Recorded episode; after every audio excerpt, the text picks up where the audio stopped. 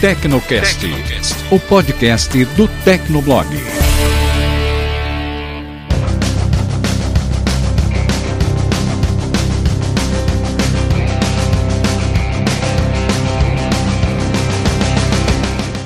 Ouvinte! Seja bem-vindo! Está começando mais um episódio do Tecnocast. Eu sou o Thiago Mobilon. Eu sou o Paulo Riga. Eu sou o Emerson Alecrim. Eu sou o Tássius Veloso. Olha aí, hoje estamos gravando pela primeira vez o Tecnocast presencialmente. Todos aqui. Eba! Condições adversíssimas. Todos num quarto minúsculo de hotel, sentados na cama. Eu estou de pé porque não tem espaço para sentar. o Paulo Riga tá com uma meia no microfone Aí, dele. isso é verdade, entrar. e eu também. Depois vocês vão ver os bastidores disso aqui. Pois é, e a ironia de hoje é que apesar de estarmos gravando presencialmente, a gente vai falar sobre trabalho remoto. E... Não tem muito a ver, né? Ou tem, é justamente o contrário disso. Eu tô meio que remoto aqui porque eu tenho que ficar olhando pra um ponto fixo pra não sair do microfone. Então é como se eu estivesse remoto, na verdade. Bom, então vamos pra caixa postal e a gente já volta com a pauta, vai.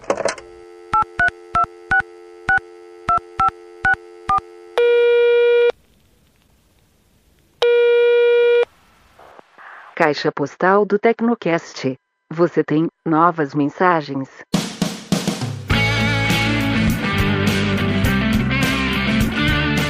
Leitura de e-mails do Tecnocast. Se você não quiser acompanhar com a gente, pode pular o episódio para. 19 minutos e 50 segundos. Então vamos lá, Paulo Riga, qual é a primeira mensagem de hoje? A primeira mensagem é do Arthur Forte, ele é estudante e mora em Belo Horizonte. Veio complementar o episódio 47 com a ideia de que um dos maiores problemas da tecnologia meio que controlar nossas vidas é quando você se vê na falta dela. Fui assaltado há menos de um mês e percebi que a falta de um celular vai muito além do acesso constante ao WhatsApp. Dentre as coisas que eu nem achava que fariam diferença na minha vida, mas estão acima de qualquer rede social, é o despertador. Tive que desenterrar um Nokia daquele da cobrinha pra poder conseguir acordar de manhã, tirando que fico perdido no tempo sem um relógio o tempo todo no bolso. Quer mais? Os lembretes do Google eram um salvador da pátria, substituto dos post-its na tela do computador. Tudo que eu precisava lembrar eu colocava lá: trabalhos escolares, aviso pra recarregar a Mi Band e até marcar médicos. O Nossa. que me lembra que até hoje eu não lembrei de marcar dentista, porque não tenho quem ou o que me lembre disso.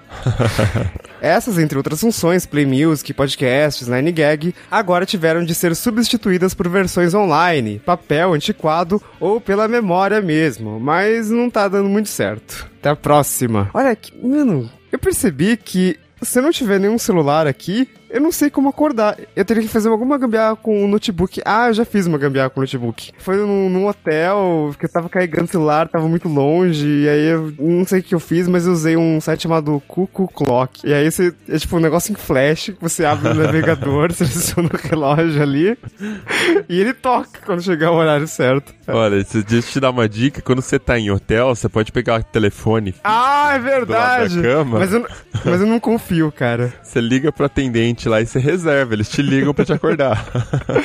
Não confio. não, mas pensa, é muito arcaico, né, fazer isso. Sim, não, e, e o serviço tá lá, né? Não, e tipo, sem contar que eu acordo com puta mau humor, sabe? Aí tem que atender o telefone com com uma pessoa estranha, ô, tô te acordando, tipo, sai daqui, sabe? Mas serve pra. Ah, tá acordado mesmo? Aí o cara te faz uma pergunta: aí quanto é 2 vezes 7? Aí resolva 3x ao quadrado mais 2 igual a 6. Aí Meu resolve, né? O... Acho que é é interessante isso aí. Próxima mensagem é do Thiago Cleto e ele diz o seguinte: Eu não acho que estamos preguiçosos em relação a decorar informações e sim estamos otimizando essa atividade. Hoje, em vez de decorar fórmulas matemáticas que estão a dois links de distância, as pessoas estão aprendendo outra língua melhor. Ok, é, com- é completamente compreensível que o cérebro esqueça e não memorize informações que ele não precisa decorar. Além disso, estamos aprendendo cada vez mais conhecimento por diversão, como exemplo, o próprio Tecnocast. Enfim, talvez o efeito Google não seja uma transição para pessoas que sabem menos, e sim uma transição para pessoas que sabem a mesma quantidade de informações, porém as informações são mais úteis. A gente chegou até a discutir isso no programa, que é, antigamente a gente tinha, não necessariamente tinha, mas a gente era, tinha uma tendência a decorar, memorizar mais coisas, porque a gente não tinha muito onde guardar, né? O que a gente tinha era papel, e papel tem espaço limitado e tudo. No computador, no Google, seja lá onde for, o espaço é virtualmente infinito, né? Então, de, no caso de informações, então você não precisa mais se preocupar em memorizar coisas, e aí existe a teoria, claro, de que se você não se memorizar coisas, então seu cérebro estaria mais livre para fazer coisas mais úteis. Então, é, deixa eu fazer um comentário. Eu percebi que muita gente não entendeu muito bem o ponto central da pauta do último podcast. Eu acho que a questão não é memorização, né? Eu, eu, dei o exemplo, lógico, na abertura de memorizar número de telefone. Sei lá, talvez eu devesse ter dado outro exemplo, mas eu achei que foi o mais simples. Mas não é só a questão da memória, de você ficar guardando informações triviais, sabe? Informações que você não precisa ter ali na sua cabeça. Você pode ter anotado no seu bolso, no seu celular. Acho que o dilema é a questão da atenção entendeu? E talvez até a gente está prestando menos atenção nas coisas, porque a gente não precisa, sei lá, aprender aquilo na hora, a gente precisa memorizar aquilo na hora, entendeu? Porque tá no seu bolso, você procura no Google, ah, hoje vamos aprender sobre teorema de Pitágoras aqui na aula, galera, beleza? Sei lá, para que eu vou prestar atenção agora se eu não tô afim? Eu posso prestar atenção no Google depois, no YouTube, numa videoaula, eu aprendo no dia anterior da prova, enfim, cada caso é um caso, né? Mas eu acho que vai além de memorizar números além de memorizar informações cotidianas, entendeu? É mais a questão de você não ter uma atenção tão boa nas coisas e por conta disso você não aprende, né, tão bem quanto deveria. A gente até chegou a citar um post do Alecrim de que se você escreve à mão, pelo fato de você processar. A gente comentou, né? Tudo esse caso. Se você escreve à mão, pelo fato de você conseguir processar mais essa informação, você trabalha mais para processar essa informação, você tende a aprender mais, né? Sim, e pelo fato de você saber que você tem essa informação de uma forma muito fácil de acessar em outros lugares, você também acaba não processando, né? Essa é a questão. Então é mais do que memorizar, é realmente esse esforço extra que a gente colocaria, seria obrigado a colocar para processar aquela informação e por consequência aprenderia aquilo, que porque decoreba é diferente de aprender, né? E hoje a gente, às vezes, por preguiça, por comodismo, porque a gente sabe que pode aprender isso em qualquer horário, em, né, em outros lugares, a gente acaba não colocando essa mesma energia. E assim, a gente, eu tô falando de uma forma generalizada. É lógico que conforme você vai crescendo e você vai tendo outros objetivos de vida, é, você se interessa por coisas, você vai atrás, você né, se aprofunda tal. Mas quando você pega uma geração que tá entrando nisso agora, com celular, eu acho que é um desafio maior para os pais, para os tutores, né, para os professores, de conseguir fazer a molecada entender ali como utilizar aquela ferramenta da forma correta, que é a internet, que é o smartphone. E aí, meu, até já recebemos e-mails e comentários de professores falando que realmente isso é um problema em sala de aula, né? É um desafio você fazer a molecada entender o valor daquilo, porque se a gente utilizar o Google da forma correta, é uma puta ferramenta. Pô, a gente tem acesso a tudo, a todas as informações, tá democratizado. Agora, se você utilizar aquilo, entender aquilo como simplesmente um HD externo, você vai parar de aprender porque, ah, se um dia eu precisar, eu vou lá e consulto,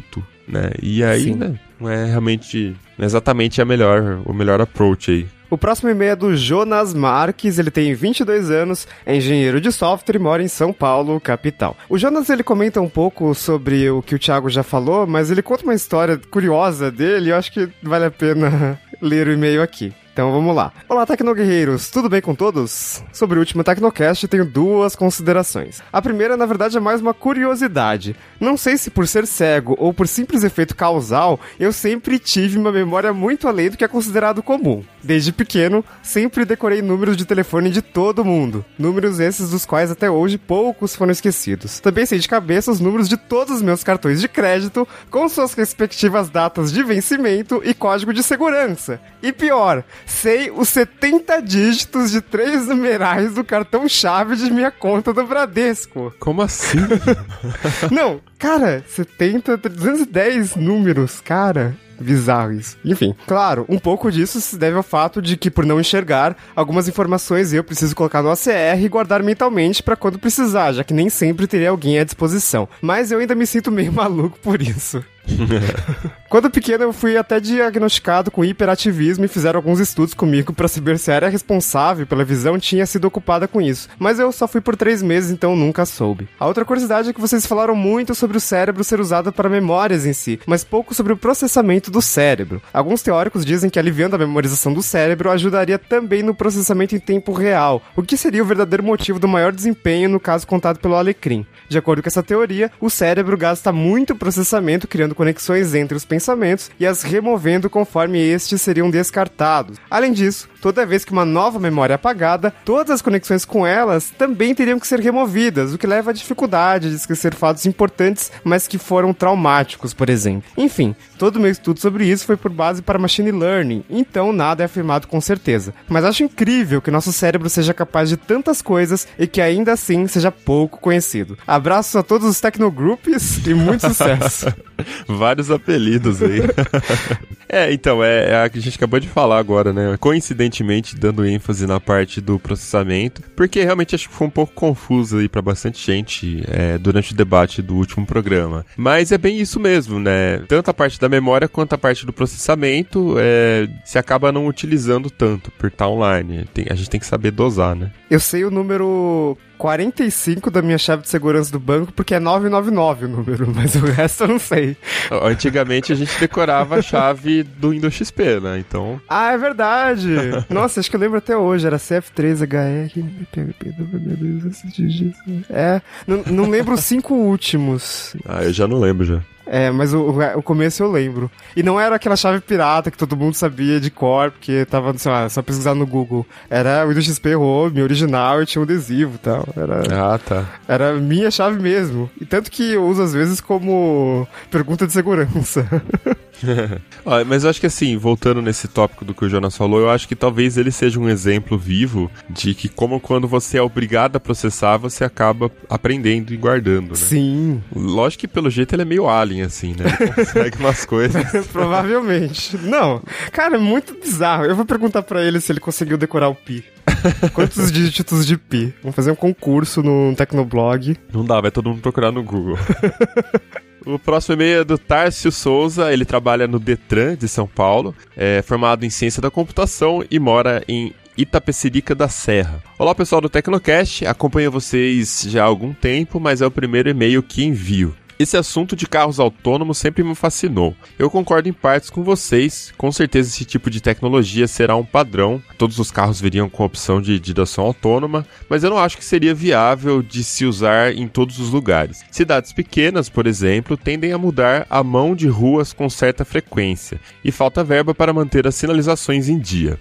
Ao meu ver, seria algo setorizado. Alguns lugares você é obrigado a utilizar o carro de forma autônoma, como centros de grandes cidades, vias expressas, etc. E alguns lugares fica ao seu critério e alguns outros só que é possível a direção normal. Parabéns pelo trabalho continue assim. Grande abraço. Eu também acho que a, a, no começo, pelo menos, né, nesse período de transição, se é que um dia o mundo só vai ter carros autônomos, vai ter que ter alguma regulamentação do tipo de restrições de tipos de veículos. Até porque, por exemplo, numa estrada de terra, como é que o carro autônomo vai lidar numa estrada de terra? Então, tem que pensar em muitas coisas, assim. Ou, sei lá, tem várias situações que os carros autônomos não vão saber lidar no começo. Eles vão ter que aprender com o tempo. E algumas situações, talvez os carros autônomos e os carros normais não consigam lidar muito bem. Então, tipo, quando aparecer um carro autônomo do Uber e um motorista do Uber humano, talvez eles briguem, batam um de frente pro outro. Então não vai rolar, né? Então é, acho que tem que pensar em todas as situações possíveis, né? Talvez o, o motorista de Uber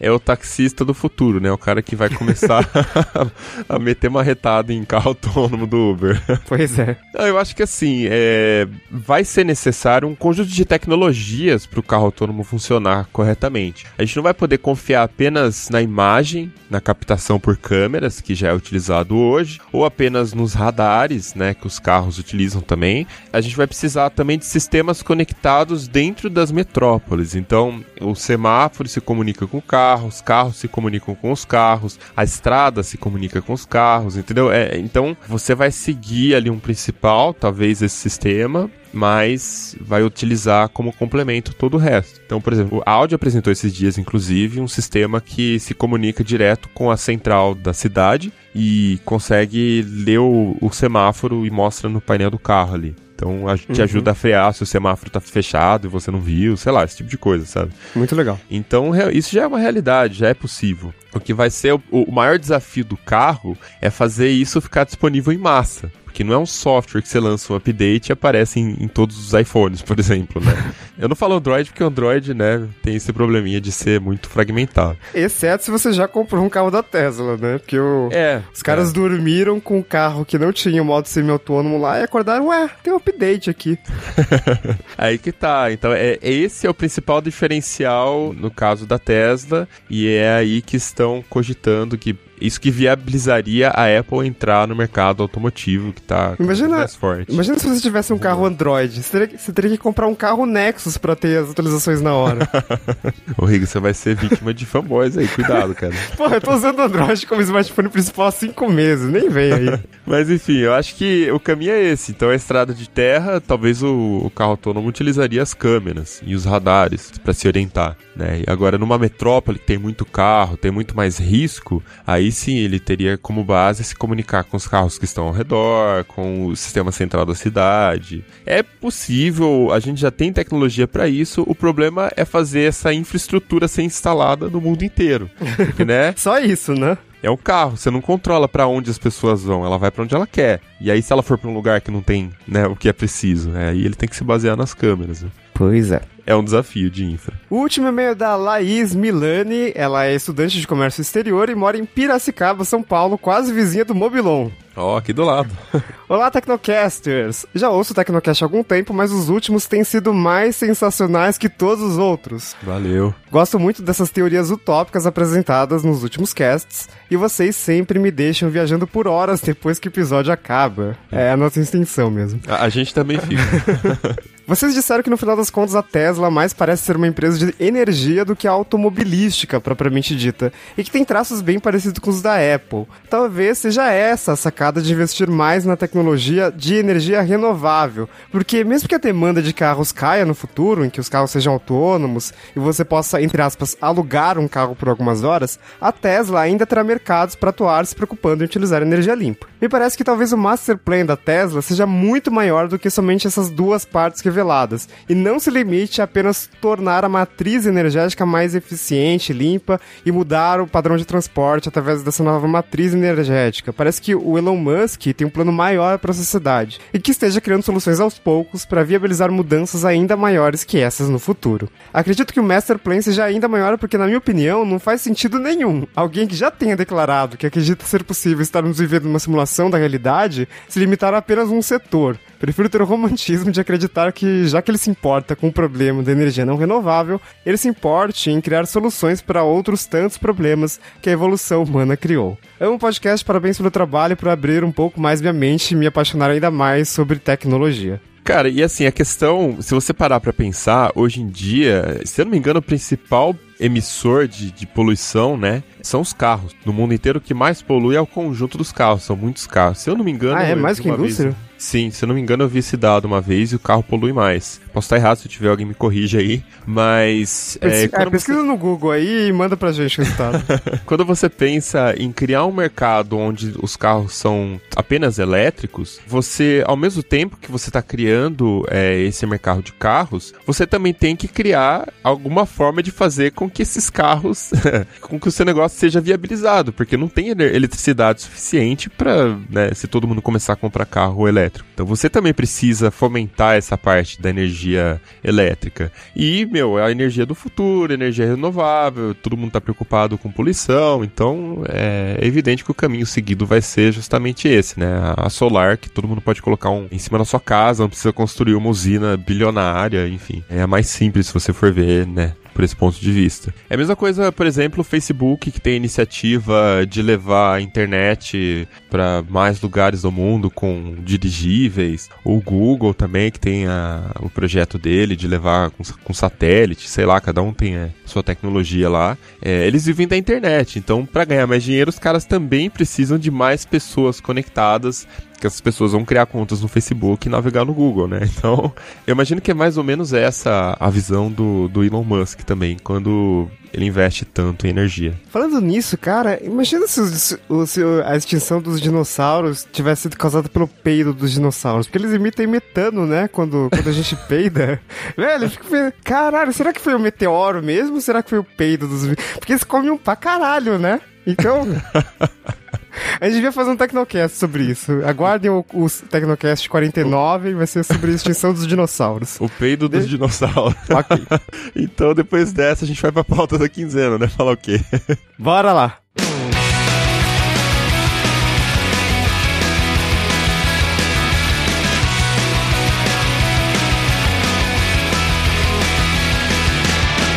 Quem acompanha o Tecnocast desde o início, né? Desde que a gente mudou o nome, já deve ter ouvido um episódio onde a gente falou sobre esse tema, foi o episódio número 1. E naquela época nós éramos tipo novatos, assim, né? Em trabalho remoto. O ano era 2013 e a gente tinha acabado de sair de um escritório em São Paulo, onde a gente trabalhava todo mundo junto, gravava o TBcast na época. Antes era Tecnoblog Podcast, depois virou TBcast. Nossa Agora é Senhora. Tecnocast. Agora- ficou, Tecnocast. Bem, a gente resolveu seguir modelo remoto. Eu morava em São Paulo, saí de São Paulo, voltei pra Americana, pro interior. E a ideia hoje é falar um pouquinho sobre como tem sido essa experiência. São dois anos de experiência trabalhando remotamente. Tudo isso já? Caramba. Dois anos, cara. Dois anos e meio E já. meio, é, isso que eu ia falar. Faz um tempinho já. E, bom, o ideal no começo, quando eu pensei em trabalhar remotamente, uma das bases que eu tomei, assim, além de referências bibliográficas, foi muito o trabalho remoto como é feito na área de TI. Por exemplo, o WordPress, que foi um exemplo que eu citei bastante na época, que é uma puta organização grande, os caras têm muitos programadores espalhados pelo mundo por fusos horários diferentes. E eu falei, pô, se o WordPress consegue, o Tecnoblog consegue, né? e não é nem em outro país, é em outra cidade, é logo ali, né? Enfim, é, a gente trombou com algumas dificuldades nesses dois anos, mas ao mesmo tempo tá indo muito bem o site, né? Melhor É. do que nunca, assim. A gente não faliu, a audiência tá aumentando. Nossa, na a gente não faliu, tá indo bem, a gente não faliu. É, realmente é um ponto positivo. Estamos Passamos por- sobrevivendo à crise. É, meu Deus. Passamos por alguns momentos de turbulência, mas É, o avião está no ar. é. Mas aí, o que, que vocês destacariam aí desses dois anos de trabalho remoto? Uma coisa curiosa do trabalho remoto, que na verdade todo mundo sabe, é que a separação entre vida pessoal e trabalho fica meio que borrada, assim. Então você tem que se controlar, no meu caso, para não trabalhar demais. É. Porque você meio que tem uma flexibilidade, na verdade, na hora de você começar o trabalho, né? Depende da empresa que você trabalha, mas no nosso caso tem. E acaba que, poxa, mas eu comecei a trabalhar essa hora, mas eu tenho que terminar esse negócio aqui antes, então eu não posso terminar agora, não posso ir embora agora, sei lá. Então tem que ter esse controle de horas e é uma parte meio complicada. Mas eu acho que isso é só um catalisador, porque atualmente eu não trabalho remoto normalmente. Só que mesmo assim eu passo por esse mesmo tipo de situação. Eu acho que isso tem muito a ver com a indústria em que nós estamos, que é da informação. Que as coisas acontecem o tempo inteiro, o tempo inteiro tem gente Sim, te abordando é. É. pra alguma coisa. E esse controle que você tenta fazer, eu também tento. E tem dias que antes de sair pro escritório, eu já mandei e-mail, já resolvi Sim, é. coisa, eu digo que tô despachando de casa. É, cumprir horário é difícil, né? Porque o nosso trabalho é feito na internet. Então, a partir do momento que a gente tá no smartphone, sei lá, lendo alguma matéria, se for pensar, ah, já tô Sempre. trabalhando, é. Sim, não, aco- às vezes acontece assim, de é, quinta-feira tem feriado, sexta-feira é um dia normal, e aí de repente, ah, então, vamos pronunciar a respeito da banda larga fixa? Aí a Anatel vai lá, eu mando um comunicado numa sexta-feira de emenda de feriado à noite, e de repente apita seu celular no Slack, alguém, nossa, a Anatel se pronunciou e tal, tal, tal, e aí você tem que trabalhar às oito e meia da noite. Pode acontecer. É. É engraçado, né? Porque quem tá querendo explorar essa coisa de trabalho remoto, no início pensa que vai trabalhar menos, né? Porque tá em casa, é. que você pensa, não, vou ter mais tempo pra minha família, pra, pros filhos. Pra ver Netflix, Tem, ou é, Globoplay, muito bom. Globo Rural, no caso do Alecrim, né? é, então. On domingo, demand. Amanhã eu tô lá assistindo. A gente tá gravando no sábado. Eu acho que muita gente se decepciona com isso quando começa a fazer trabalho remoto. Começa a fazer, vê que trabalho é trabalho de fato, ou seja, não tem moleza. Você tem a conveniência, por exemplo, de se você quiser trabalhar de pijama, que acho que é uma- a vantagem que a maioria das pessoas ressalta, Aham. você tem essa vantagem. Só que no final das contas, você acaba às vezes tendo que, sei lá, se programar pra se vestir, sabe? Tipo, como se fosse um uniforme pra você começar a trabalhar, sabe? Pra dar, mudar a chavinha na, na Exato, cabeça, né? porque se você ficar, pelo menos comigo é assim, né? Se você ficar em casa trabalhando e, sei lá, ficar sem arrumar o cabelo, com pijama, sei lá, parece que, a sua mente ainda tá entendendo que você tá de repouso, sabe? Sim, então é. você Sim. começa a pegar um tranco assim. Você não tá no modo de trabalho, Exato. por assim dizer. E aí, agora, se você se arruma. Não precisa assim, você, você não precisa colocar um terno, sabe? É, não. Mas você você se arruma. Tem uma, tenta- uma roupa de trabalho, né? Isso. Tipo Ou então, pelo menos, você tenta colocar uma organização na sua mesa para tipo, dar um clima de trabalho, sabe? Então, você Aham. já entra ali, já tem o, o que você precisa um dia ao seu alcance. Aí você não deixa, por exemplo, um brinquedo em cima da mesa, sabe? Ou um livro. Você Uhum. deixa qualquer coisa que não é importante pro trabalho, você, você separa e aí É. você começa. Só Pokémon GO que tá liberado, mas de resto. Pra assim, questões de trabalho, hein? A gente tem que escrever a respeito. É, é, a gente escreveu muito sobre Pokémon GO, né? A gente tinha que testar pra ter a experiência do jogo, na verdade, né? Então, é, tava lá, aberto o tempo todo, etc. A gente tá testando como é usar o, o Pokémon GO depois de um mês, né? Então é por isso que a gente continua testando, continua Sim, jogando. sim. Daqui a um ano ainda tá testando, entendi. Só que é, esse ponto que você falou, Alecrim, do modo de trabalho, de estou no momento de trabalho, eu acho que tem muito a se observar quando o seu escritório, ou melhor, o seu computador, o seu notebook, sei lá, fica dentro do seu quarto. Porque aí é um- você não sai nem de um ambiente da sua casa residencial e de repente entra no ambiente de trabalho. Não, é tudo ali misturado. É. Aí vira uma confusão Sim. total na E mente. é, o que piora ainda mais é que a gente não precisa nem pegar o notebook, né? Eu tenho um problema que às vezes eu percebo que pode estar me causando ansiedade, que quando eu acordo, eu já tenho esse hábito. Antes de eu levantar da cama, eu perco, sei lá, uma hora e meia, ainda deitado, com o celular na mão. Eu até brinco que o meu iPhone, a bateria é bem ruim, né? Mas a hora que eu levanto já tá em 30%, porque eu perdi uma hora e meia ali, tipo assim, checando todas as redes sociais, checando todas as estatísticas pra certificar que tá tudo certo, não tem nada com pau tal. Ah, e, e é a loja e o site, né? Então dá mais trabalho ainda. Respondendo todos os e-mails. Então, assim, eu costumo trabalhar de madrugada. Eu sempre tive esse, esse horário mais produtivo, assim. Então. Um notívago você, não é? É, sim. Então, por conta disso, eu geralmente vou dormir tarde, quando o pessoal. Não é horário de pessoas comuns, né? Mas de internet é bem comum. E eu acordo mais tarde também, umas 11 horas. Então, eu já acordo com aquela sensação de estar perdendo alguma coisa. Então, é por isso que eu preciso pegar o celular na mão e já começar, tipo, não, mata tudo aqui, entra no Trello e responde e resolve e tal, pra dar aquela adiantada. Então, isso antes de eu levantar da cama, antes de eu tomar um banho, de tomar um café, sabe? Que na verdade eu já tomo banho de almoço, né? Pelo horário. É, então é, é realmente é, difícil de dosar e já não sei, que nem o Riga falou que tá meio borrado, eu já não sei mais até onde o problema é o trabalho remoto ou é realmente a área que a gente trabalha, porque. Ou o seu hábito também. É, não, mas eu digo assim, a internet. Se você, sei lá, você vai dormir, você dá, dá uma última checadinha aqui no Twitter. Duas horas depois, É, entendeu? Então é. Já não sei se tem volta, sabe? Por conta da internet, não por causa do trabalho remoto mesmo, né? O trabalho remoto ele foi muito potencializado. Antigamente você via cenas de filme do telecommute por telefone mesmo, né? O pessoal na mesinha lá escrevendo e trabalhando por telefone. E hoje em dia a internet, ela te traz muitas ferramentas. Então, não só o texto, não só a voz, o vídeo. Isso é uma coisa que a gente tem usado bastante também no, no Tecnoblog.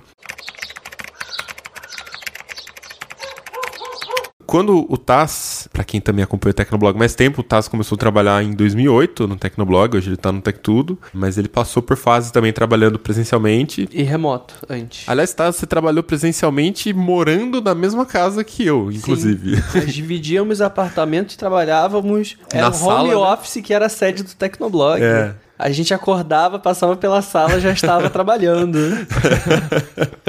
que era ainda mais tenso, né? Do que, você trabalhar home office. Que já tava todo mundo ali, né? Você abria a porta, já tava o escritório ali. Quando a gente decidiu que era hora de vir para São Paulo para montar aqui o escritório do Tecnoblog, isso foi em 2009, quando a gente lançou a segunda versão do site. A gente sentiu que faltava isso por dois motivos. Um, para se aproximar de marcas, para se aproximar, né, de assessoria, conseguir review. É, São Paulo é o centro econômico e também a sede de muitas E, empresas. então, e uma curiosidade, porque naquela época não tinha assessoria que cuidava de blog. Naquela época a gente tinha, tipo assim, agência de social media que te colocava em alguma açãozinha bacanuda. Então, tipo, não tinha evento de lançamento. Não tinha nem smartphone, né? Mas evento de lançamento de algum celular, alguma coisa, era mais jornalista tradicional, ninguém chamava blog. Hoje já inverteu, hoje tá dominado, assim, por todos os tipos. Youtuber, blogger. é, bem mais profissional atualmente. Muito, Naquela é. época ainda era bem mambembe. É, todo mundo ainda tá aprendendo a lidar, né, com as redes sociais e tal.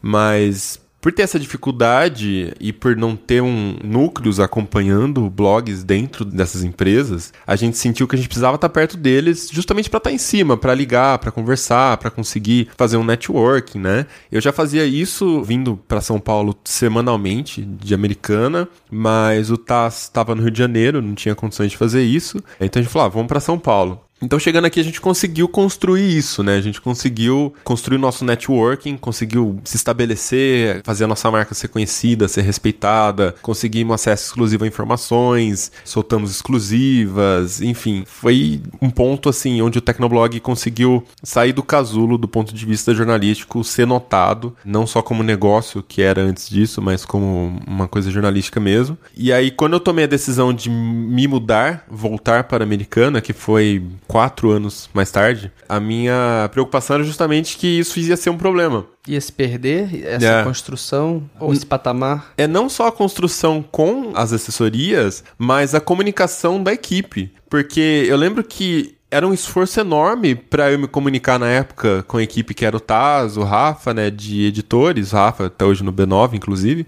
porque meu, para se comunicar era e-mail.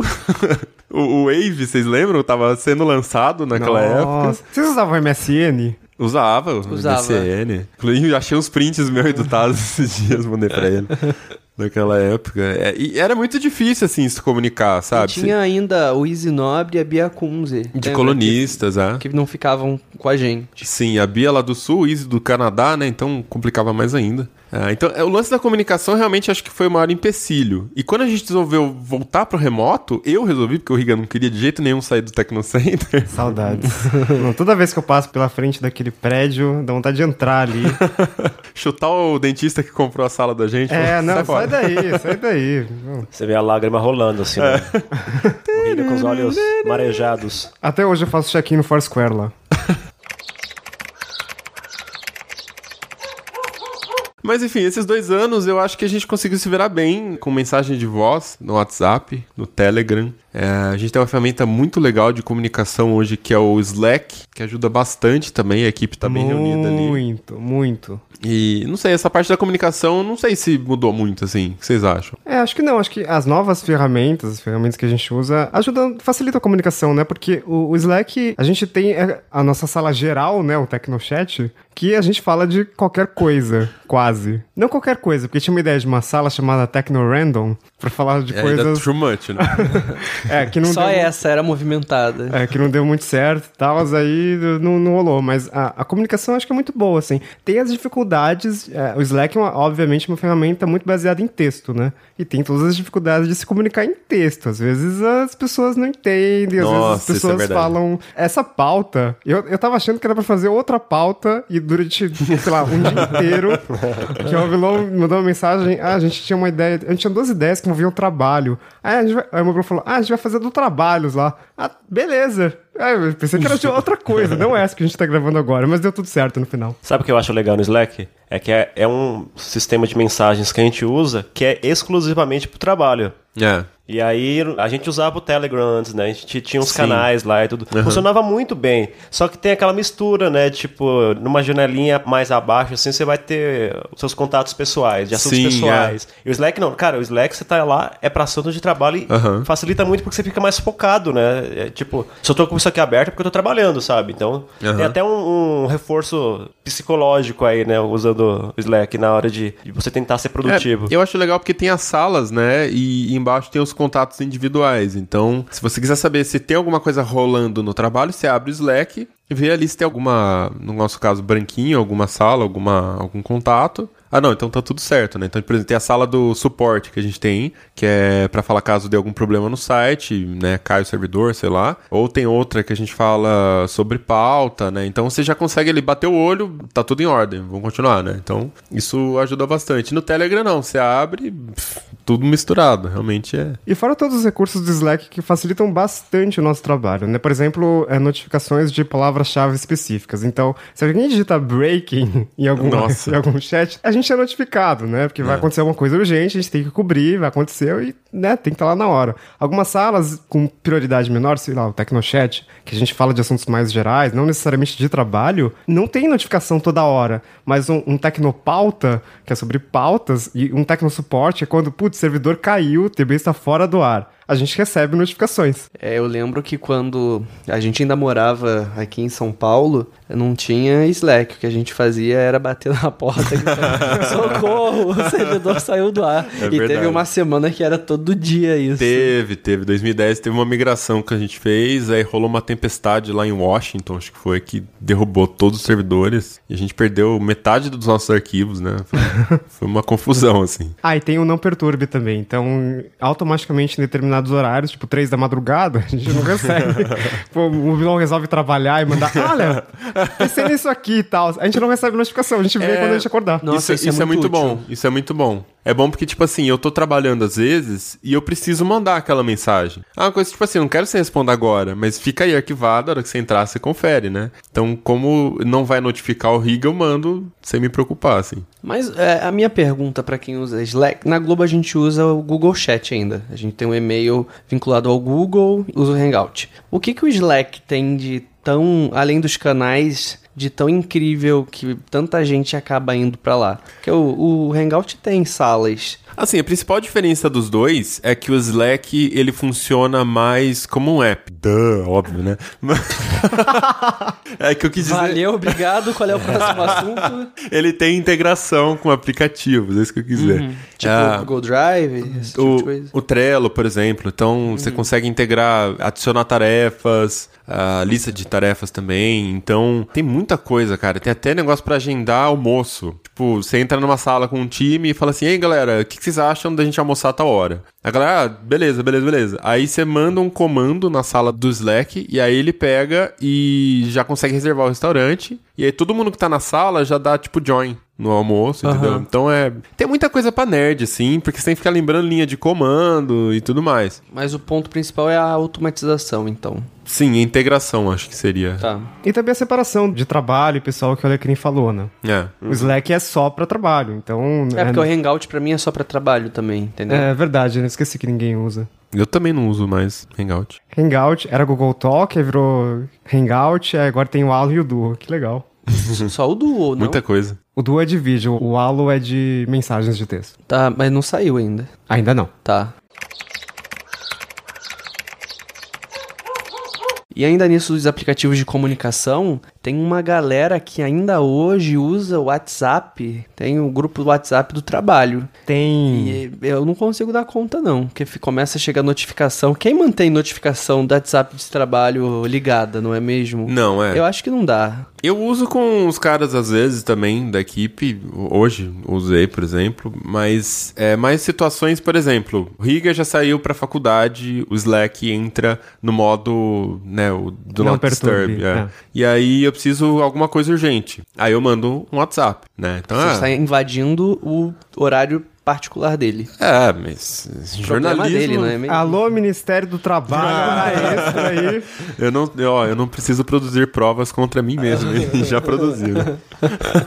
não, mas pra, pra dar um aviso, alguma coisa assim, é, eu acabo usando pela notificação, porque o, o Slack eu sei que vai travar. Ou quando é mensagem de voz, né? Mensagem de voz, é. Fica mais fácil falar, né, do que digitar, então manda no WhatsApp porque o Slack não suporta. Sim, mas eu acho que o maior desafio pra gente depois dessa mudança foi porque logo que a gente mudou, logo não, né? Não foi uma coisa imediata assim, mas é, bem nessa época começou muito a utilização de audiovisual para veículos, né? E a gente, o nosso business sempre foi muito texto e depois que a gente mudou começou tipo mais vídeo, né? Podcast a gente sempre gravou, mas a gente tá tendo essa dificuldade, por exemplo, para gravar vídeo. Ah, vamos gravar um vídeo aqui nós sobre tal coisa. Não dá. tá, um, tá um em São Paulo, dois na Zona Leste, eu lá em Americana. E gravação de podcast também a gente ficou dependendo por um tempo de ferramentas zoadas, como o Skype. E aí não funcionava muito bem, dava problema direto, caía, é, acabava com a qualidade da voz de quem tava remoto. Agora a gente tá usando uma outra que também cai, mas a qualidade tá muito melhor, assim. É, a gente perde meia hora de gravação, mas de resto a qualidade tá 100%, assim. A qualidade total do microfone. É, mas é, tem funcionado muito bem isso. E em relação a, a Skype? Porque como a nossa redação é no Rio de Janeiro e as coisas todas, a, maioria acontecem em São Paulo, eu tive algumas experiências é, positivas de reuniões, demonstração de produto ou mesmo entrevista que não foram mais feitos por telefone, que era o padrão, mas sim via Skype ou Hangout em vídeo. E, e nisso costuma ser bem mais positivo, porque você tá vendo a pessoa e mostra o aparelho, tudo bem que é na câmera que tá captando, mas assim, você tem uma noção do que, que é que você tá vendo e consegue ver a reação da pessoa. No, no meu caso, quando eu faço uma pergunta que deixa o entrevistado desconfortável, isso fica visível Aí você vê vídeo. dois minutos depois, por causa do lag, né? Ou então ele desliga, né? Caiu o satélite.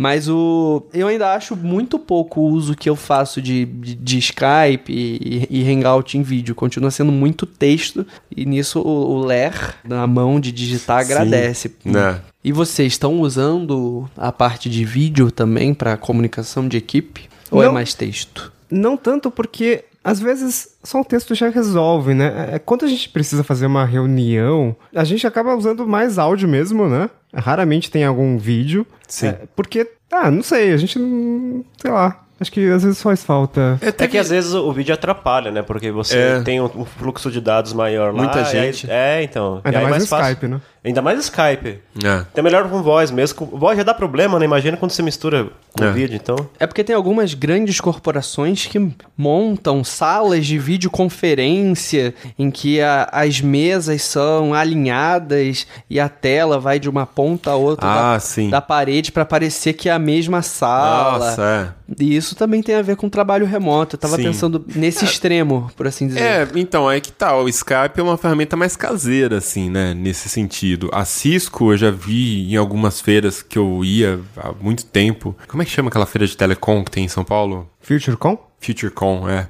Eu já vi, eu já testei, né, na É legal? FutureCon. É muito legal, cara. é Muito legal mesmo. A tela curvada, eles colocam até, tipo assim, a mesa num formato de meia lua. E cortada no É, meio. e encostada na tela, sabe? Então você senta e lá do outro lado é o mesmo design, então parece que é a continuação da mesa. Você vê que tem toda uma preocupação estética, né? Pra fazer parecer que você tá no mesmo ambiente e tal. E, meu, mas é um link dedicado deles, né? Tem toda uma infra que atende bem, assim, uma, uma corporação, Né? milhares de dólares pra fazer um Ah, deve desse. ser um aluguel bem razoável, assim. E, e isso que eu vi também quando eu testei foi 2008, então nem sei se eles estão ainda apostando muito nisso, porque... Hoje em dia é holograma já. Ô!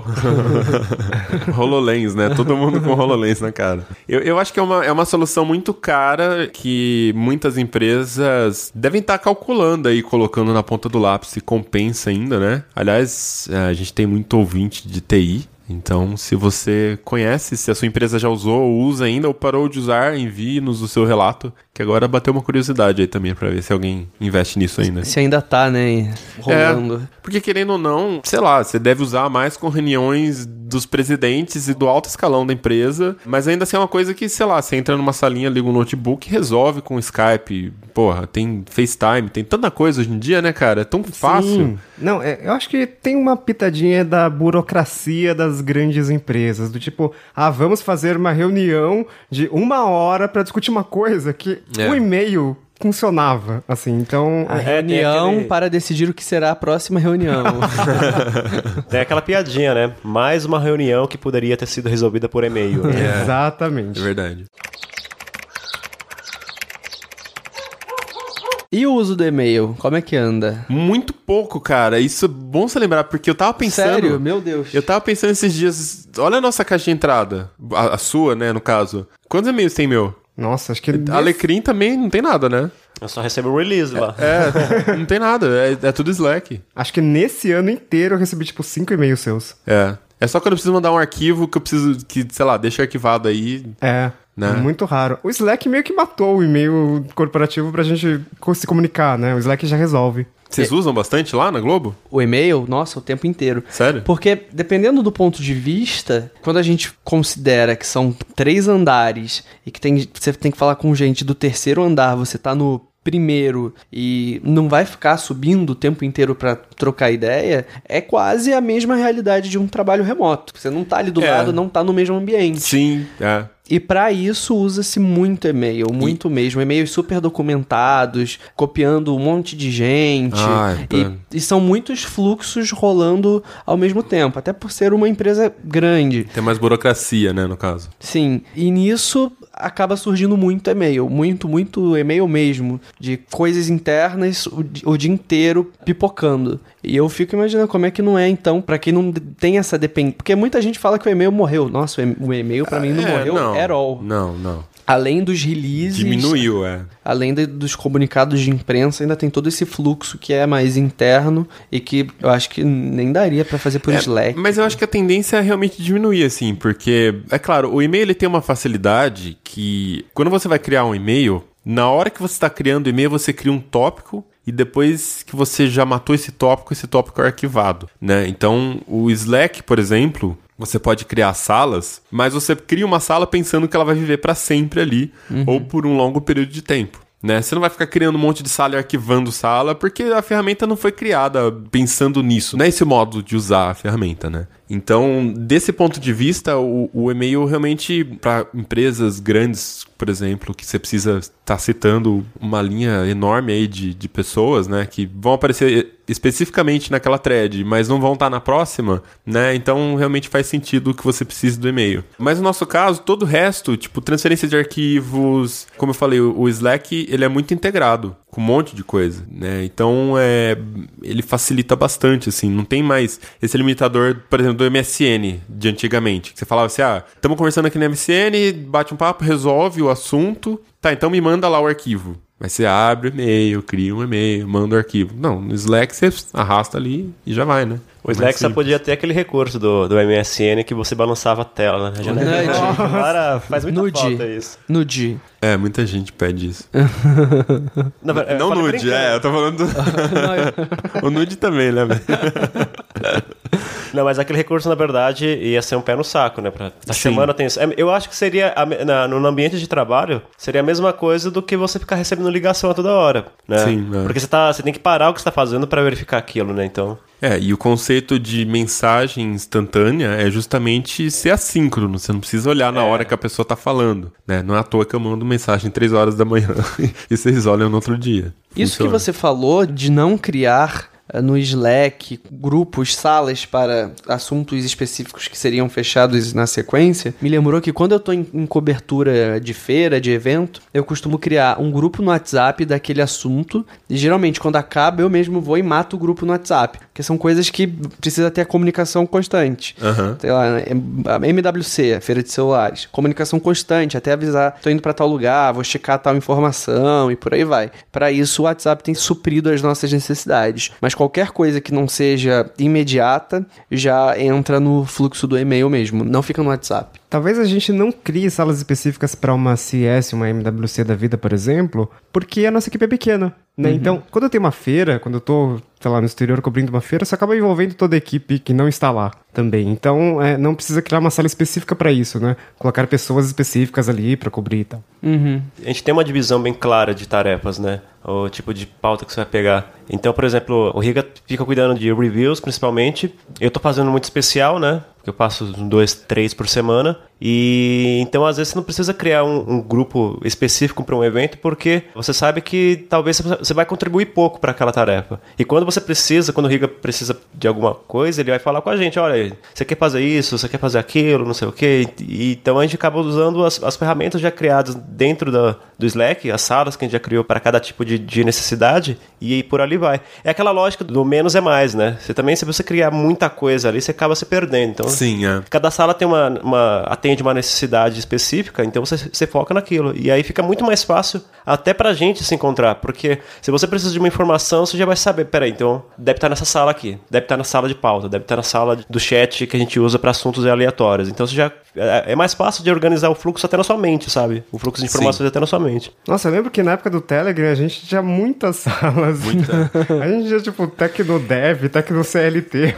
É, não mudou muito se você for pensar. O que mudou, na verdade, é que tá tudo travado ali na tela. E no Telegram, a sala fica descendo, né? Os mais novos ficam em cima, as mais recentes É conversas. Então aí, meu, cada vez que você entra, você tem que entrar na busca de tal nome, procurar tal. Então é, realmente vira uma bagunça. E que nem o quem falou, misturando contatos pessoais, né? E no Slack não, tá tudo certinho ali. Né, é realmente uma ideia ótima, assim, você ter um, um ambiente de trabalho separado, assim, nos comunicadores. Tá faltando mensagem de voz no Slack. Isso salvaria a vida, assim. É Verdade, tem algumas gambiarras que dá pra fazer, mas elas não funcionam é, não bem. fica igual. Tá, tem que abrir o browser, né? É, Eu uso bastante mensagem de voz, assim, quando eu preciso explicar alguma coisa, ou contar alguma história que aconteceu. Aí eu procuro mandar por voz. aí é. vem aquela mensagem de cinco minutos, É, manda mesmo. Manda mesmo. aí eu falo, manda mais, essa porra. E aí ele manda. aí ele manda. Aí eu mando uma de seis pra... Aí a gente tá no ônibus, tem que colocar o fone de ouvido no celular pra ouvir a mensagem. ah, gente, mas olha. E geralmente no meio do, do áudio passa o cachorro, ele tosse, acontece alguma coisa, leva mais 30 segundos pra se recompor. Esse é o momento bastidores do Mobilon. Não, você tá exagerando. né? O pessoal vai ficar me zoando depois. É porque assim, que nem eu falei, no ambiente de trabalho presencialmente, acontecia muito, e que nem eu falei, foi isso que fez a gente melhorar a qualidade da equipe, da gente realmente entender como é que é o modo de trabalho ali de uma redação, de um blog, no nosso caso, né, um pouco diferente do meio tradicional. É justamente essa pegada de você estar um do lado do outro, de você sentir o clima da redação, de você virar pro lado e, e dar uma conversa e fazer aquela piadinha, sabe? E fazer. E, E nisso vai se perdendo não, não, rolar um entrosamento, no caso. Tá, tá, ok. É, tem, é lógico que tem que, né, tem que ter regras, né? Mas a mensagem de voz me ajuda nisso às vezes, porque Ela aproxima. aproxima, não é uma linguagem tão engessada, e eu não tenho que perder tempo pensando exatamente como condensar aquela mensagem. Porque às vezes no condensar você acaba deixando de fora, assim, uma informaçãozinha que rolou, por exemplo, eu vou contar pra equipe de uma reunião que eu tive de alguma coisa X, né? Então você comenta, ah, vai ser assim, assim, assado que, vai, que a gente vai fazer. Beleza, isso seria em texto. No áudio, eu continuo falando, eu continuo falando. Eu falo, ah, então, porque teve uma hora que tal pessoa sugeriu tal coisa. Aí eu fiquei pensando, acho que a gente poderia tentar pensar nisso no futuro. O que, que vocês acham? Isso não caberia no texto, né? Então, realmente a linguagem muda, assim. O que cabe no texto, o que cabe na voz. Eu não mando áudio de cinco minutos todo dia, é uma vez a cada mês, assim. Então, É, pois é. positivo, assim.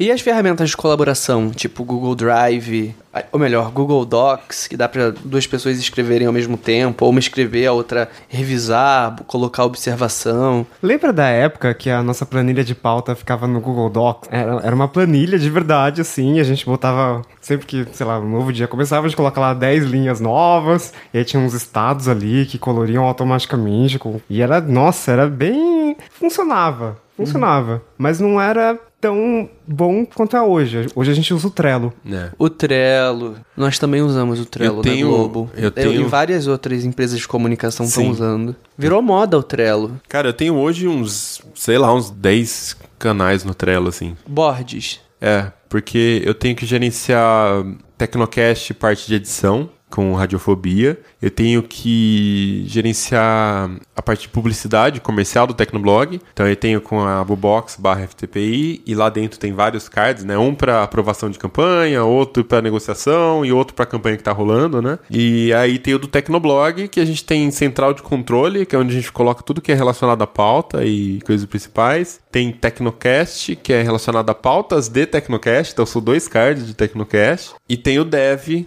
que é onde eu controlo com o Pedro o que a gente precisa implementar lá e tal. É muito útil, é muito organizado, funciona muito bem. É, o board, ou melhor, o Trello com os seus boards criou uma forma muito fácil de visualizar, né, o fluxo das coisas. Você vai passando de uma coluna para outra, arrastando com o mouse, ou mesmo no aplicativo touchscreen, e isso eu acho que eles conseguiram desburocratizar uma coisa que era muito engessada no caso de uma planilha. Porque um- a planilha funciona, mas é difícil de, de visualizar. É, é tipo um Scrum, né? O Scrum, o método que você vai colando os post-its na parede, né? E depois vai passando para os que já estão feitos, você passa para outra tabela ali. Tem um fluxo de trabalho que você segue, né? Então, É, é tipo um Scrum mesmo, é legal. E dentro, só que lá dentro é muito mais completo, que você consegue colocar imagem, anexar documento, um monte de coisa. E o Trello é colaborativo, mas eu conheço gente que cria board pra ela própria, não compartilha com ninguém, só pra manter. Eu tenho, é. Pra- eu uso o To-Do, estou usando no momento o Todoist pra atividades só minhas, que eu Pra não dependo lista. de mais ninguém. É, Tá. eu tenho usado o Todoist. Não- O Trello pra mim não acabou não fazendo muito sentido. por que que tá todo mundo resolveu usar o Todoist? Você tá usando, o Belon tá usando, o Jean também tava usando. Ah, sei lá, cara, o Wunderlist teve uma época que todo mundo falava dele na mídia, aí todo mundo foi testar. E Mas eu não vi ninguém falando do Todoist recentemente. Não, eu só mas eu- pesquisei, achei e instalei. Então, muita gente do meu círculo de amizade, círculo de contatos, tem usado o Todoist. E eles anteriormente, pelo que eu sei, usavam o Wunderlist mesmo. E eles migraram e tal. E eu cheguei a usar uma época o Todoist quando eu tinha. Eles fizeram uma promoção do Premium lá e era, sei lá, 9 dólares, uma coisa que hoje é 30 dólares por ano. E, ah, é legal. Tem o Karma lá, né? Que Ah, isso mostra, eu ignoro. Mostra uma pontuação. Você ignora? Eu ignoro Ignoro. também, é. Ah, eu achava super legal. Eu achava a pontuação aumentava quando eu completava tarefas e tal, e aí Ah, é, diminuía quando eu não completava. E eu achava, sei lá, parece um incentivo legal. Mas eu acabei voltando pro Underlist mesmo, porque. Sério? É. Por quê? Porque os aplicativos agora deu uma melhorada, né, para Mac também, mas antes o, o Todoist é tanto no celular quanto no computador, ele tinha uma interface meio que, sei lá, Simples. É, é muito, é- era só um frame do Pobre. da, da interface web, sabe? Ah, mas o Wunderlist também, né? Não, o Underlist tá super bom agora. Mudou? É. É Wunderlist, ele é alemão. Ah, é? É? Então, e. Essa é tipo, foda-se. Eu pensei que ele ia falar, foda-se. É que ele, ele foi sutil. Eu também fiquei na dúvida.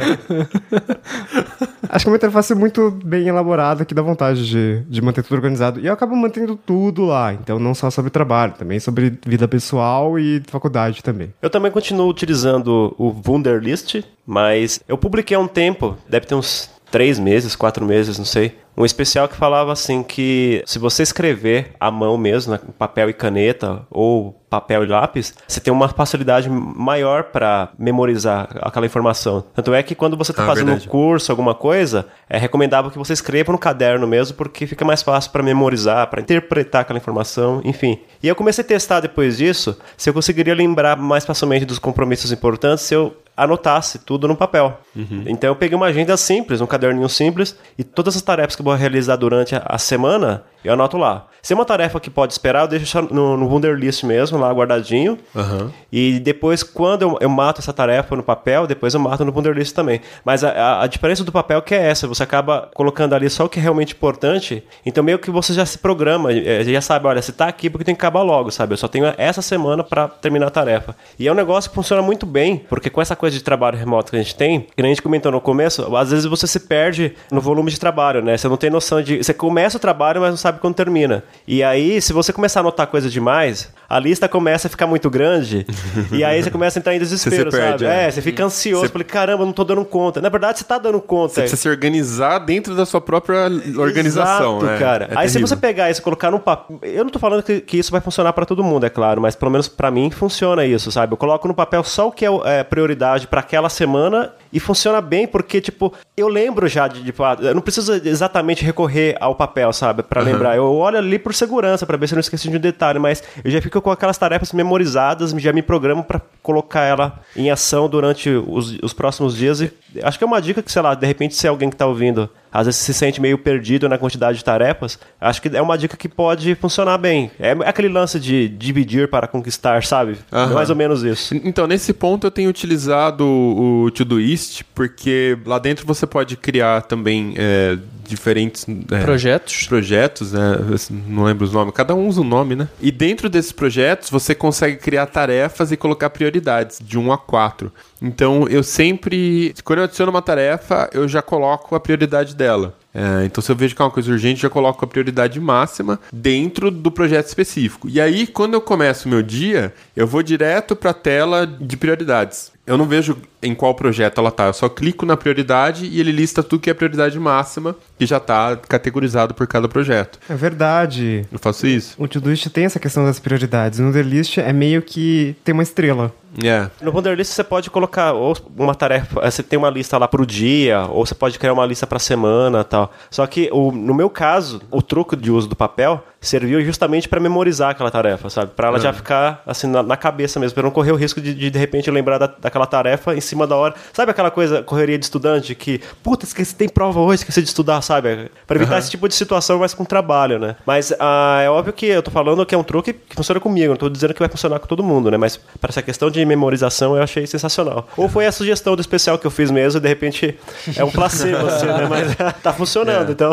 Você é a própria cobaia que. que É exato, cara. E só, já que entramos nisso do, do To-Doist, eu usava muito a minha inbox do e-mail como lista de tarefas. Ah, já fiz isso. Aí eu, depois de um tempo, eu entreguei pra Deus. É uma bagunça.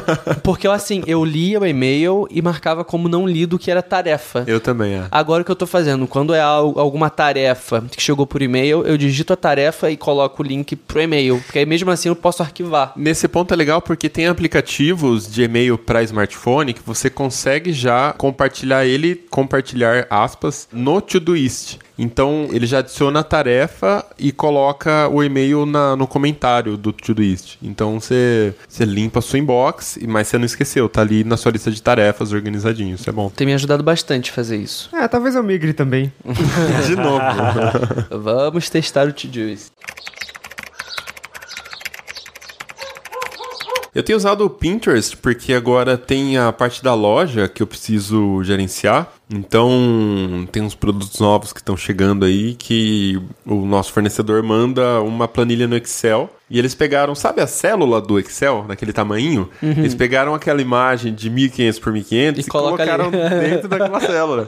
Ai, meu Deus. E fica aquele quadradinho pequenininho, você não consegue ver a imagem, né? Então eu tô tendo que procurar no Google, e aí eu já falei, ah, vou organizar por quadros, sei lá como é que eles chamam no Pinterest. E outras coisas também, referências pra estampas, às vezes eu vejo um, um desenho, uma ideia, um, um desenho que me lembra uma ideia, enfim, a, a parte mais criativa, assim, né? Que é a parte da loja agora. E até uma coisa curiosa, porque hoje o Tecnoblog trabalha assim, a editoria tá toda remota. Mas a gente tem aqui em São Paulo o Riga e o Alecrim, que é os caras que estão responsáveis por em eventos e receber aparelhos para testes. Então a gente está remoto, mas precisa ter gente em São Paulo, né? Então é de uma certa forma a gente manteve essa regra. É, além disso, tem pessoas espalhadas. Por exemplo, o Lucas, que é lá de Belo Horizonte, né? Isso. que é um cara que manda muito no Tecnoblog, fala sobre telecom. Ele é essencial hoje também na equipe. Enfim, é- aí se espalham, né? Mas assim, como a gente falou, São Paulo é o polo, né? Tem que estar aqui. E a parte da loja, da Tecnostore, que tá baseada em Americana. A gente lá, a gente tem uma sede desde 2014, final do ano, onde fica o estoque da loja, fica a parte administrativa do blog, então tudo que é relacionado a finanças,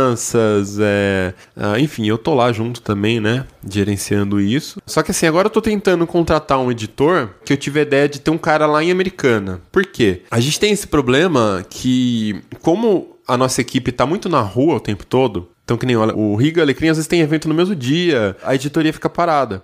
E além deles, a gente tem pessoas que escrevem remotamente, só que geralmente precisa de uma edição, e essa edição quem faz ou é o Riga, é- e o Alecrim é, revisa quando o Riga não pode revisar, mas o Alecrim é o cara, o único hoje que publica o dia inteiro lá, sem revisão nenhuma, né? Então é como se fosse o editor, só que ele, é- ele tá mais como autor mesmo, tem essa autonomia. Só que no caso de chegar alguma matéria que a gente precisa ter um break em alguma coisa, se não tem alguém da equipe disponível no computador, em vez de estar num evento, né? Não tem como a gente soltar voltar, né? Não tem como a gente revisar. Eu, às vezes, posso fazer essa ponte, mas eu tenho que tomar conta de tanta coisa que, agora com a loja, deu mais bagunça ainda, que não dá para eu segurar essa responsabilidade, né? De, de, ficar preso ali no computador, porque eu não consigo, eu tô sempre também correndo atrás de alguma coisa. O bom e velho segurar esse rojão, no caso. Exato. É, na verdade, eu penso nessa vaga como alguém que vai ficar ali na central de controle, porque vai ser um trampo realmente físico na nossa sede, só que lá em Americana. Né? A gente tá procurando esse cara, tá difícil. Se você é de americana, tá ouvindo isso.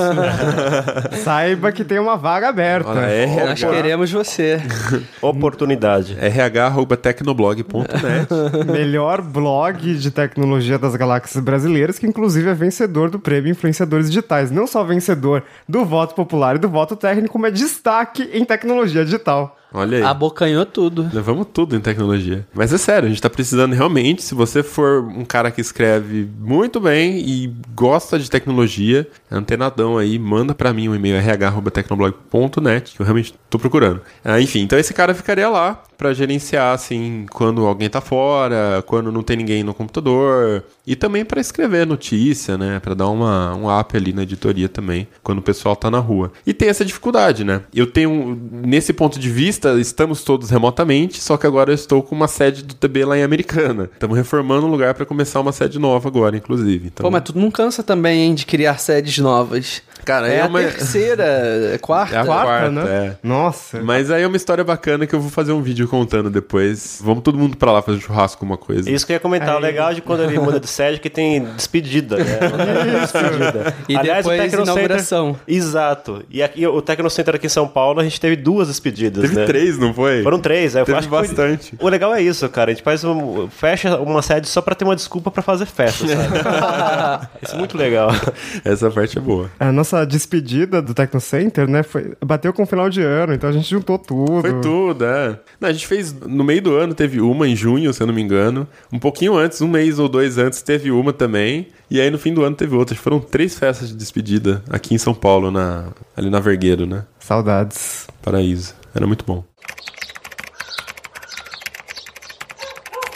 E aliás, deixa eu aproveitar o momento aqui que a gente está falando das sedes do Tecnoblog, né? Que eu falei, a gente está construindo a nova sede agora, tem uma história pessoal minha muito legal envolvida nessa sede. Então eu quero fazer um vídeo depois mostrando o lugar antes de reformar, depois de ficar pronto. Fui ver os renders essa semana, tá lindo, cara, tá animal, tá, tá muito massa. Mas essa sede é a sede da Tecnostore, né? A nossa loja, a loja do Tecnoblog, que essa semana, ou semana passada, final da semana, recebeu quatro novas camisetas, quatro novas estampas originais nossas que a gente desenvolveu do zero, três especificamente focadas para tecnologia. Né? A gente tem muita loja na internet focada no público nerd, em cultura pop, geek, geek, né? Então, é, o Tecnoblog sendo, acho que o principal veículo aí dos amantes de tecnologia, eu achei que seria bacana a gente criar camisetas focadas em nerd de tecnologia. E a gente percebe pelo Tecnogrupo no Facebook que é uma categoria completamente diferente às vezes, né? Sim. Tem... Nossa, e, e, eu tô vendo uma estampa aqui nova e tá sensacional, assim. É uma pena que podcast não tem imagem. é, a gente percebe que tem muita gente que, tipo, ama inovação, tecnologia, o smartphone lá, que tá todo mundo discutindo todo dia, né? O sistema operacional, sei lá, as piadinhas com os instaladores automáticos, que eu não vou citar a marca dessa vez. Hum. E e, enfim, é uma categoria à parte. Muita gente não é fã de franquias de cinema. RPG. É, é, é uma coisa diferente mesmo. Tem muita gente que gosta. Eu mesmo gosto muito de filme, gosto de cultura pop. Quadrinhos. Consumo, é, quadrinhos, tudo. Mas Gibi. Tem gente que, né, gosta da tecnologia, ainda não chegou nesse nível aí de, de curtir tudo isso. Mas enfim, a gente vai ter também, a gente tem cultura pop, a gente tem cultura geek, cultura nerd, tem de tudo lá na Tecnostore. Estão chegando produtos novos, encomendamos aí semana passada. Ó, muito legal, vocês vão gostar dos produtos. E as camisetas você já pode comprar três exclusivas de tecnologia. Acesse aí tecnostore.re ou tecnostore.net.br que funciona o link também. Ou loja do tecnoblog.net. É, tem, tem um é, milhão de domínio, é pra você é. errar. Coloca lá no Google que você acha. É. é. Não, dita qualquer coisa, ponto .net aí que vai cair na loja.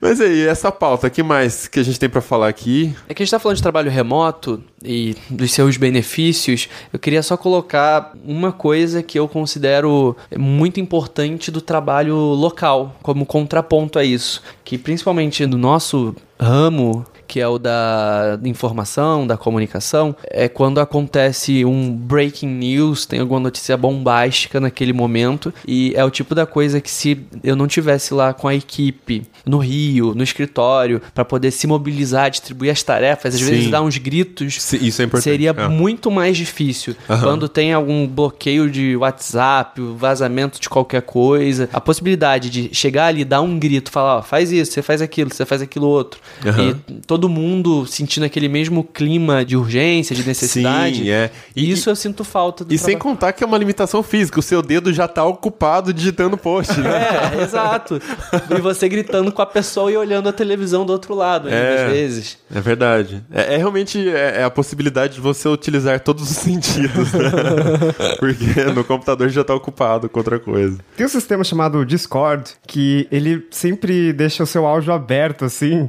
Cara, já pensou se a gente deixa o áudio 24 horas aberto, a gente grita assim, todo mundo ouve? Pô, seria massa isso. Remotamente, é isso? Remotamente. É porque o sistema base- é muito voltado pra gamers, né? É. Então ele, ele tem muita essa questão da comunicação baseada em áudio, né? Até porque o cara tá jogando, ele não vai ficar vendo um monte de texto e respondendo em texto, né? Então é, é muito útil pra isso. O Riga É, tá você- reclamando do áudio de 5 minutos do WhatsApp e quer ficar o dia inteiro aberto aí. Big Brother riga. É porque aí vai tudo, é, é, fica meio espalhado, sabe? Eu não tem que parar cinco minutos do meu tempo pra ouvir o que a pessoa Ué, está mas dizendo, Você né? também não precisa parar. Você dá play, deixa o celular na mesa e fica trabalhando, ué. É, ok, vai. Olha, esse é o cara que Não, ensina mas aí- vocês como utilizar a tecnologia. É porque eu não sou multitarefa que nem você, cara.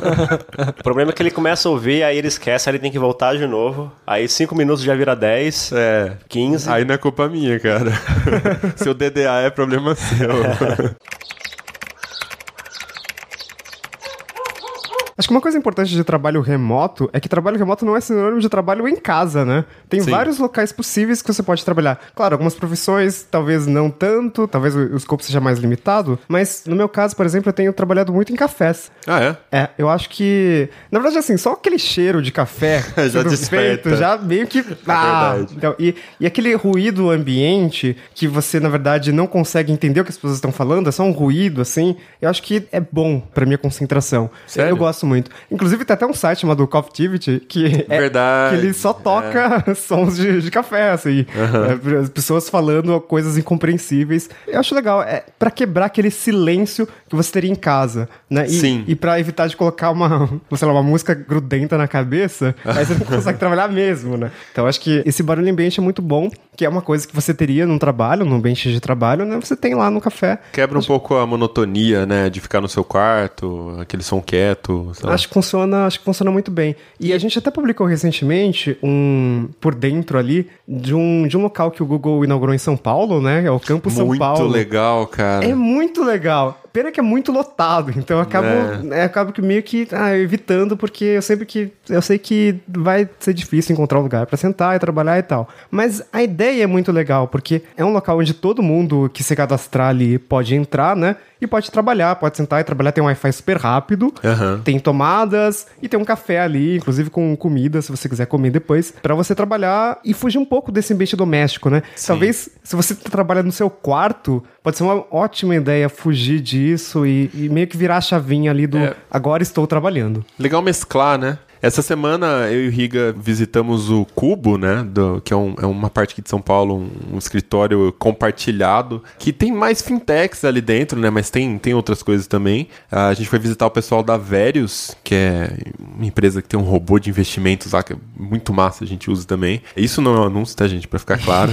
é bem legal mesmo. Ainda não é, mas se você quiser anunciar com a gente, pode mandar a proposta aí que a gente avalia. E, e- é muito legal, cara, daquele ambiente, né? É um andar de um prédio com várias divisõezinhas de vidro e cada divisãozinha tem uma equipe trabalhando ali dentro, uma equipe, de certa forma, enxuta mesmo, nu- numa startup, né? Aquele clima do pessoal sair aqui, fui no cubo do lado e conversei com uma equipe de outra startup, faz um networking. Sim, sabe o que era legal? Na recepção, eu vi que tinha um papel ali de um aplicativo interno que eles têm pra tipo, ah, café ou cerveja. Aí você pode convidar uma pessoa, tipo, ah, eu quero tomar tomar café, quem que vai? Aí, tipo, quem tá com o aplicativo instalado pode ir lá junto, tomar café. Super legal isso. É, isso é muito legal pra quem tá começando a empreender, pra quem tá com um projeto novo, né? Porque realmente, se tem uma coisa que desanima é você ficar no seu quarto pra trabalhar. Às vezes você precisa dessa energia. Por Ver mais gente. É, por mais que isso desgaste quando você se expõe demais a isso, né? Trânsito e, né? E você não tem o conforto do seu quarto ali, isso também traz uma energia. Então é, é legal você saber dosar. É, é lógico que quem mora aí muito no interior e tá ouvindo isso, não vai ter muitas opções de lugar pra ir. Até o Wi-Fi às vezes é difícil de achar.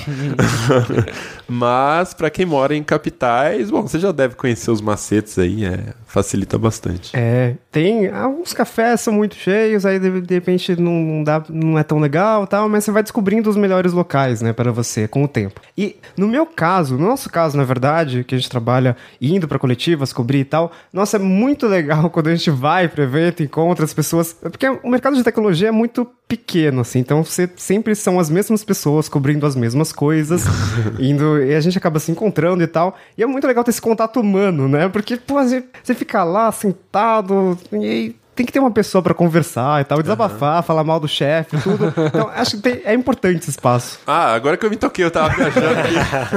Mobilon, você anda falando mal do chefe? Coitado de mim.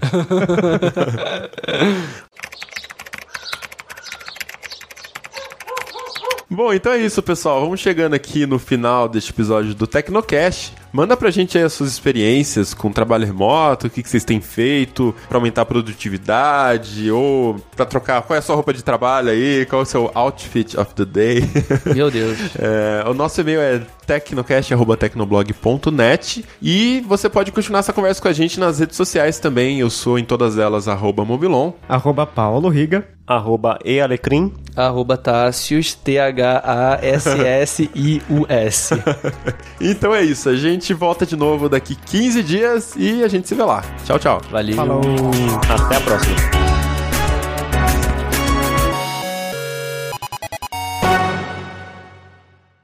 Este podcast foi editado por Radiofobia, podcast e multimídia.